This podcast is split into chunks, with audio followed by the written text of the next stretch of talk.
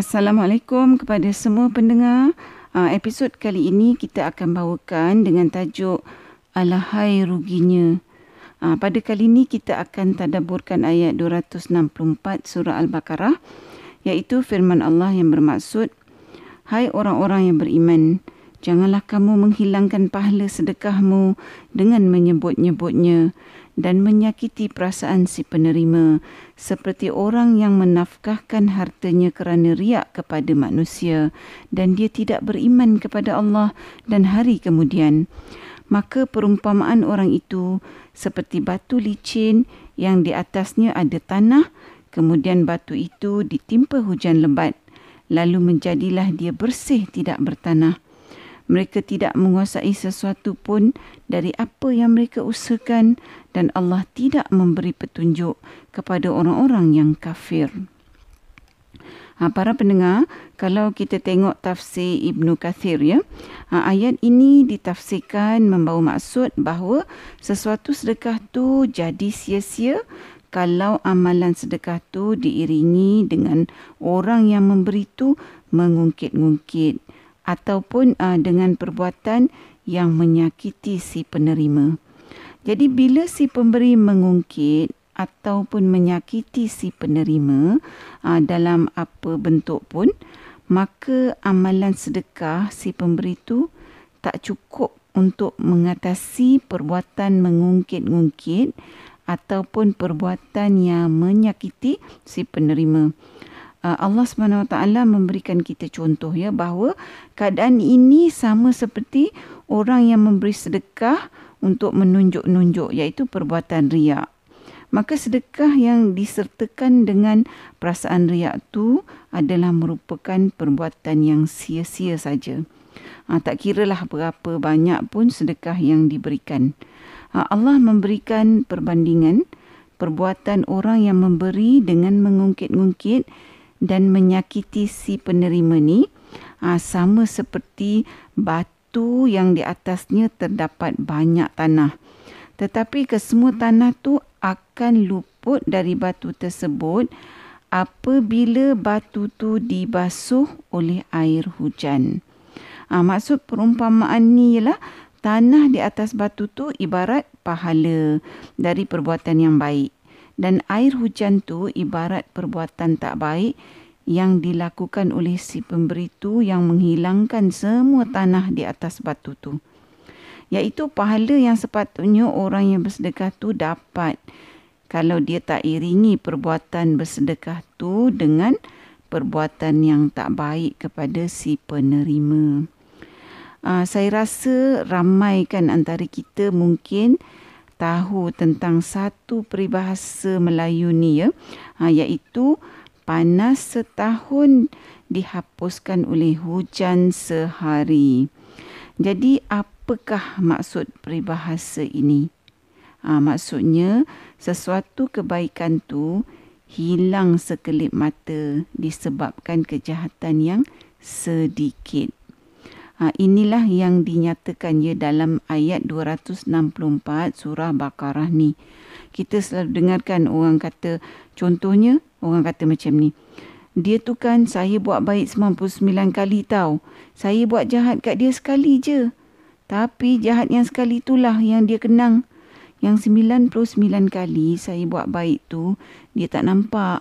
Dia tak ingat pun. Para pendengar, jadi sekarang ni kita dah pun tahu kan apa yang Allah nyatakan dalam ayat 264 surah Baqarah ni. Bahawa kalau kita buat baik pada seseorang tu, jangan kita iringi dengan perbuatan jahat yang menyakiti orang tu. Kenapa? Kerana kalau kita buat macam ni, maka akan sia-sialah perbuatan baik yang kita buat pada orang tu sebab dia tak akan ingat pun perbuatan-perbuatan baik yang kita buat untuk dia.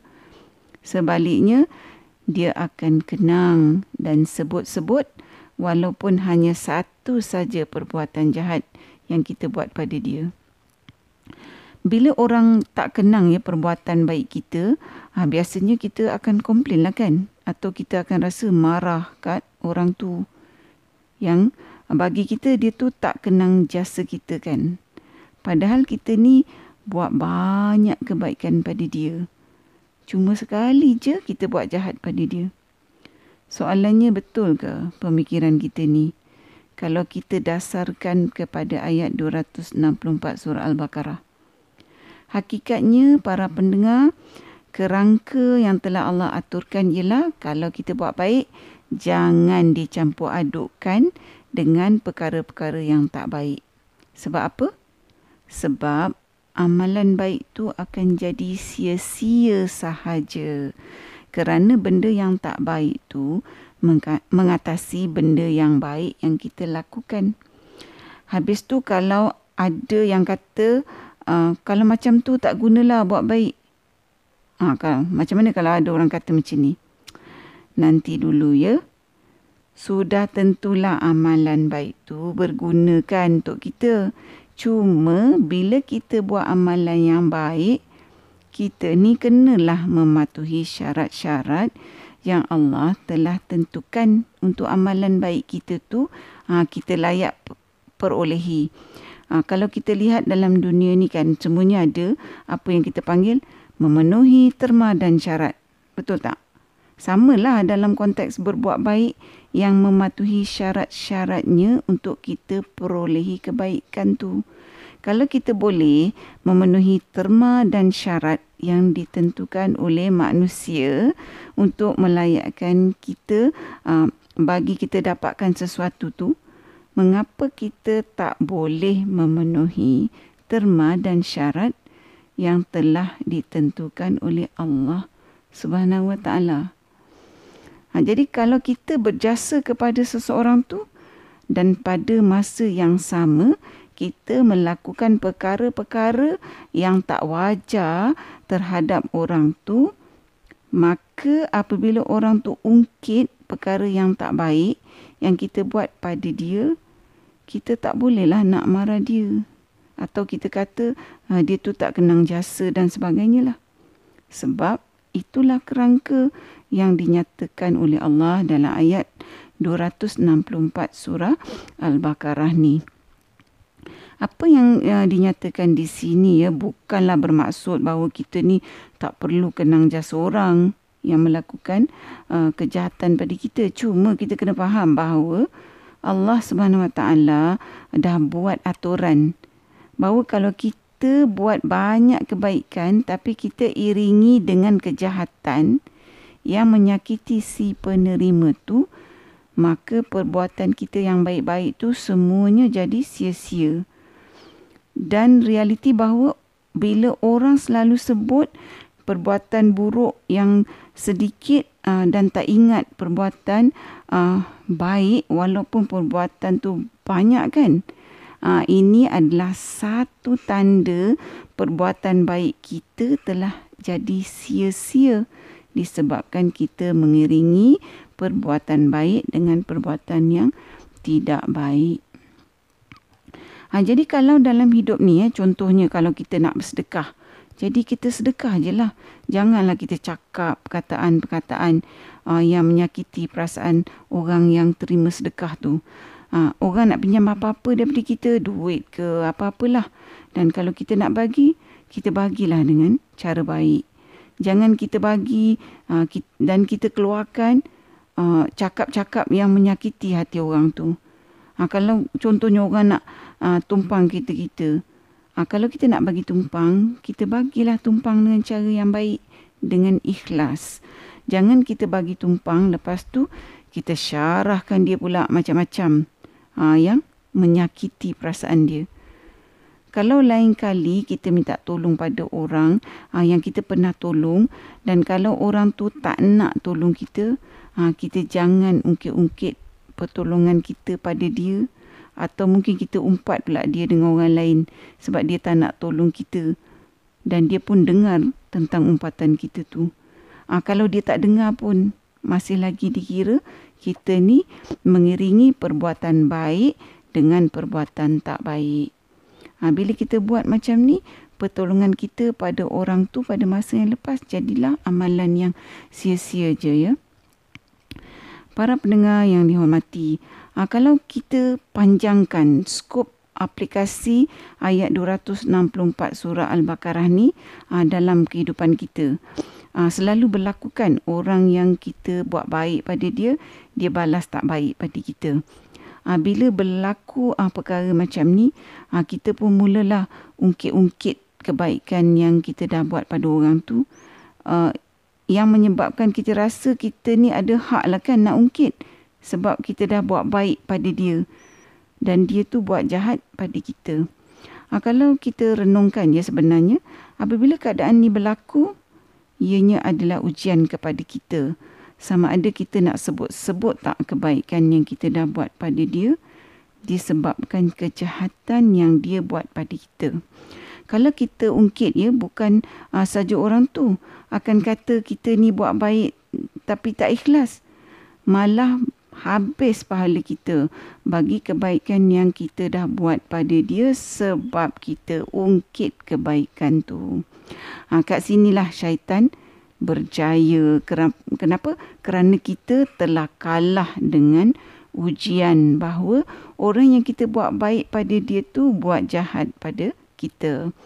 Dan oleh kerana kita rasa marah dengan orang tu, kita pun ungkitlah semua kebaikan kita pada dia bila kita ungkit maka kita telah menyakiti perasaan orang tu yang kita buat baik pada dia sebelum ni walaupun hakikatnya dia buat jahat pada kita setelah kita buat baik pada dia.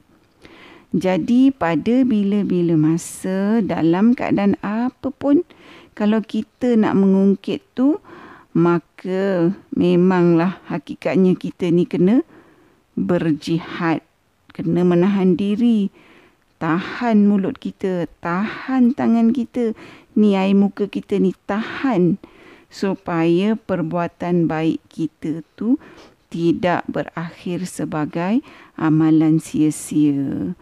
Sebab itulah bila kita buat baik, memang kita kena lupakan je apa perbuatan baik yang kita buat tu seperti seolah-olahnya macam kita tak pernah pun buat kebaikan tu. Ha, memanglah kan kadang-kadang mulut kita tu tak tahan kan nak cakap juga, nak ungkit juga. Kadang-kadang kita kata mana ci macam ni kan orang buat jahat kat kita dan kita lupakan kebaikan kita pada dia pula. Ha, dalam ayat 264 surah Al-Baqarah ni Allah Subhanahu Wa Taala menyatakan bahawa sesiapa yang mengungkit-ungkit atau menyakiti perasaan si penerima setelah dia melakukan kebaikan pada si penerima tu maka Allah tidak memberi petunjuk kepada orang-orang yang ingkar kepada perintah Allah. Jadi sekiranya ini adalah perintah Allah, maka apa yang kita patut lakukan ialah kita dengar dan kita taat dengan terma dan syarat yang telah Allah tentukan. Ha, macam yang kita katakan awal tadi lah.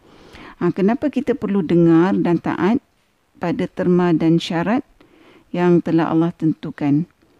Sebab kita ni makhluk yang tidak mengetahui. Tetapi Allah tu dialah yang maha mengetahui lagi maha bijaksana. Ha, perintah untuk kita dengar dan taat ni adalah seperti mana firman Allah dalam surah An-Nisa ayat 46 yang bermaksud dan kalaulah mereka berkata kami dengar dan kami taat dan dengarlah serta berilah perhatian kepada kami. Tentulah yang demikian itu lebih baik bagi mereka dan lebih betul. Para pendengar yang dihormati Ha, jadi kesimpulannya ya kalau kita buat baik, ha, kita kena buat baik dengan ikhlas tanpa menyakiti perasaan si penerima ataupun mengungkit-ungkit kebaikan yang kita dah buat tu pada bila-bila masa. Ha, tak kiralah kalau orang yang kita buat baik pada dia tu pada kemudian hari dia buat jahat pula pada kita. Ha, yang penting kita mesti jaga amalan baik kita tu supaya amalan baik kita tu tidak tercemar pada bila-bila masa dalam keadaan apapun bagaimana dengan kita mematuhi aturan yang Allah telah tetapkan bahawa setiap perbuatan baik itu mestilah dibuat dengan ikhlas tanpa mengungkit tanpa menyakiti perasaan si penerima. Sekiranya kita tak patuhi aturan ni, maka kita menjadi pihak yang kalah dan syaitan menjadi pihak yang menang apabila amalan kita menjadi sia-sia. Ha, jadi seperti mana yang kita katakan tadi tu, satu cara selamat untuk menjaga amalan baik kita supaya tak jadi sia-sia ialah dengan kita melupakan setiap amalan baik yang kita buat seolah-olah seperti kita ni tak pernah melakukannya. Ha, mudah-mudahan Allah melindungi kita semua dari mengingkari perintah-perintahnya. Ha, mudah-mudahan juga ha, Allah tetapkan kita semua sebagai hamba-hambanya yang penuh ketaatan terhadap perintahnya dan apa yang telah dia tetapkan. Para pendengar yang dihormati sehingga di sini dahulu pertemuan kita pada kali ini. Mudah-mudahan bertemu lagi di episod yang seterusnya. Insyaallah assalamualaikum Sekiranya anda merasakan bahawa perkongsian tadabbur bersama Dr. H ini memberikan manfaat kepada anda, saya ingin mengajak anda untuk menyertai saya bergabung usaha menyemarakkan amalan tadabbur Quran dengan memanjangkan perkongsian ini kepada orang lain. Serta jangan lupa untuk tekan butang follow untuk mengikuti episod-episod yang seterusnya. I'm the line. I'm about to make another mistake. And even though I try to stay away, Everything around me keeps dragging me in. I can't help thinking to myself, what if my time would end today, today, today? Can I guarantee that I will get another chance before it's too late, too late, too late?